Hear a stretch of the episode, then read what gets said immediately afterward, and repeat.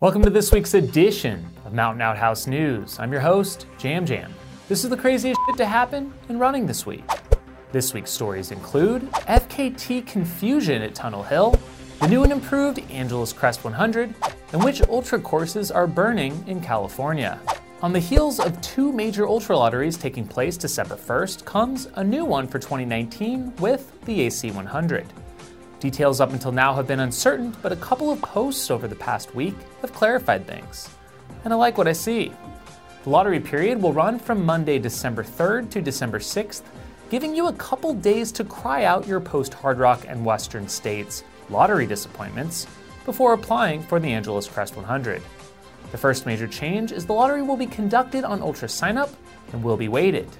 You'll get an extra ticket in the lottery for every year you don't get your name pulled, You'll also get extra tickets for every AC100 finish you have. Hmm. Well, that gives me three right there. Thanks, Ken. If you prefer to run in the solo division, you get one more ticket. They will pull 220 names and have an additional 30 spots for volunteers, sponsors, and Sterling Silver ticket winners. Wait, what's that, you ask? The next exciting feature of the new AC100 is similar to the golden ticket scheme for Western states. The top two men and women finishers of the Avalon 50 mile, Leona Divide 50, and Angeles National Forest 50K will earn auto slots in this year's AC100. Pretty neat. Well, that about sums up the new lottery, but also interesting is Jacob Herman, who was the webmaster and also co RD up until recently, when he announced his resignation October 22nd. He worked tirelessly for free for the AC100 organization since March of 2014, saying he coded over 22,000 lines of code and was the driving force between many new changes, including the registration date, waitlist, refunds, and Ultra signup. Maybe Jacob's departure was the impetus for more of these changes, I'm just not sure. But regardless, he and Ken Hamada, who's the race founder and director, have mended ways. Jacob has announced he's back on board. Pretty cool to see that and the other changes. Might have to throw my name back in the ring. Anyone else? I really do love that race. On the heels of last week's Runner's World article comes this gem. Apparently, a man by the name of Keith has bandited the New York City Marathon 13 times, and I guess he wears the same outfits of yellow shorts and the same white shirt. He's also sure to nab a photo in front of the official finisher banner, wearing his official finisher medal and big grin on his face, knowing full well he's ripped off the race and all of the other participants who've entered honestly. Come on, bro. Road running can be quite hazardous. Take this next story a half marathoner was hit by a bus at the Vancouver Fall Classic. A bus struck him after, get this, he was pacing his friend in the half marathon for a couple miles before starting his own race. He registered for the 10K. He stepped off course and turned back to head to his own start line when he was struck. I guess that's what you call instant karma. Damn, people. Just sign up for and run the race you want to be in and stop running races you haven't registered for. It's not that hard. On to some ultra content. First, we have a new race to report on coming April of 2019, and it's one we haven't heard of before. It's dubbed the highest race in the world. Located in Joshua Tree, California, how can that be? Well, okay, it's actually held on April 20th and is a fixed time event starting at noon, ending at 4:20 p.m. It's the 4 hour and 20 minutes of Joshua Tree. Get it? Registration opens January 1st on Ultra Sign Up if you're into that sort of thing. Yeah, quarter pounder, man. Led Zeppelin. The Tunnel Hill Ultra was back this weekend, and Zach Bitter showed us once again, proving why he's the best 100 miler of our generation, possibly of all time. He threw down a 12 hour, 8 minute 100, which is held on a USATF certified course. They call it a certified gravel road, but yeah, I guess it's technically a trail. There isn't really a governing body that recognizes a separate record for a 100 mile world record on trail, but this is probably as close as you can get to a certified trail experience. This is the same course where last year Camille Herron set her 100 mile world record. Yes, it can be certified as a world record because it is recognized as a road by USATF. Following up for the second straight year was bridesmaid Mike Bialick, who quietly continues to crush the 100 mile distance as well. He ran 12.56 this year, following up his 13.02 last year and a 12.52 when he won in 2015.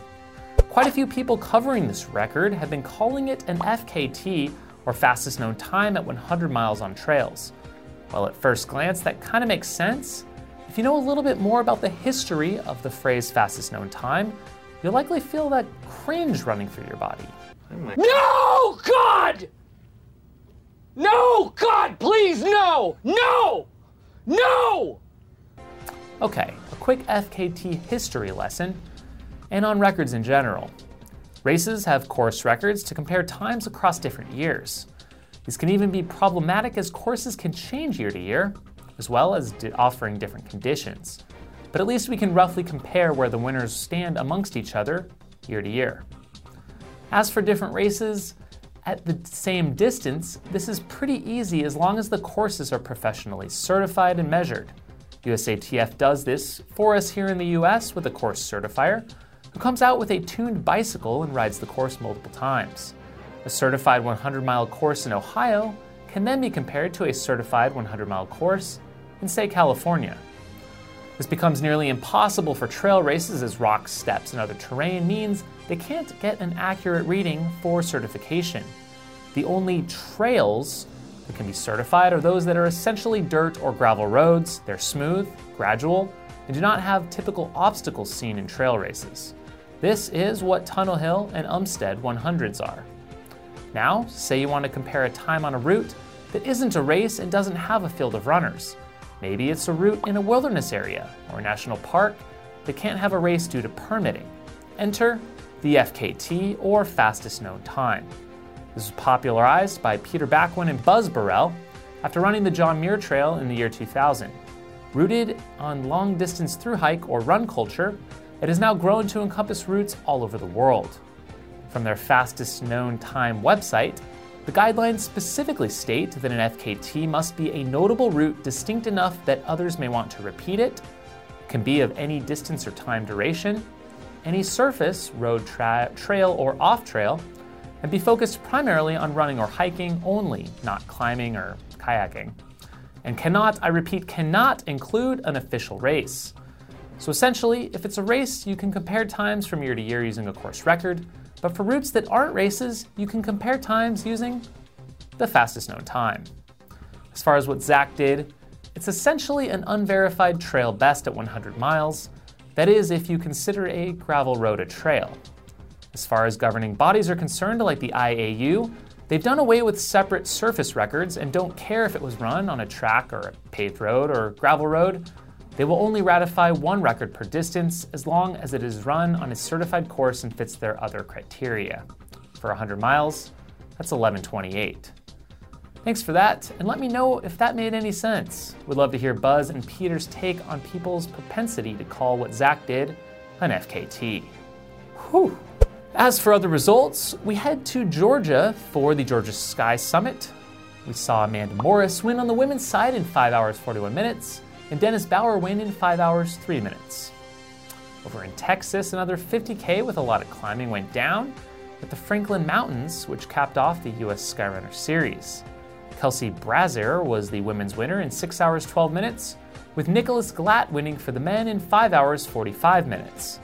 A familiar name on the mountain running circuit, Timmy Parr won the 27K in 2 hours 49 minutes, with Dani Moreno winning for the ladies in 3 hours 18. Our hearts go out to all of those being affected by the devastating California fires. Even our ultra running community is being hit close to home. Southern California race director Keira Henninger produces several races in the Santa Monica Mountains near Los Angeles, home of the famous Backbone Trail. Her races include the Ray Miller 5050, Sean O'Brien 100K, and Paramount Ranch trail runs. Though I haven't seen an official announcement, it appears the devastating Woolsey fire has consumed a large portion of these courses, making them likely unusable for this winter season and maybe beyond. Thoughts to Keira and all of the others affected by the fire. Be sure to check out her Leona Divide race next April and show up in force. We'll have more updates as we learn more. This weekend's Endurance Challenge Series, California, is also threatened by cancellation due to unhealthy air quality levels from the campfire, which already canceled the Mount Tam 50K this past weekend. Also happening the same day is the historic JFK 50. On the ladies' side of interest is Western States former champ Kaci Lickteig stepping into the field. A lot more depth on the men's side, including defending champ Eric Senseman. How does that feel, Eric? Yeah, yeah. The Pusey brothers, Jared Hazen, Jeff Burns, Anthony Kunkel, Ford Smith, and Jim Sweeney are also towing the line. Should be a fast one out there. Put your seatbelt on, man. I'll tell you that much. And we end this show on another sad note. The tragic shootings in Thousand Oaks have hit home in the endurance community.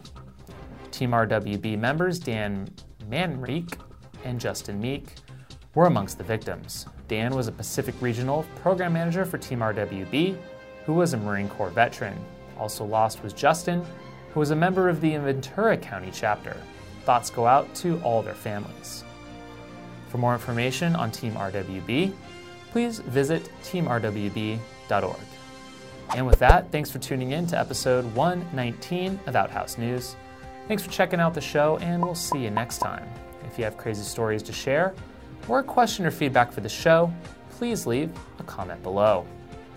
If you'd like to directly support the show financially, consider becoming a Patreon supporter of this channel, or pick up this custom pair of Jam Jam's taco sunglasses. Link below. Have a shitty week.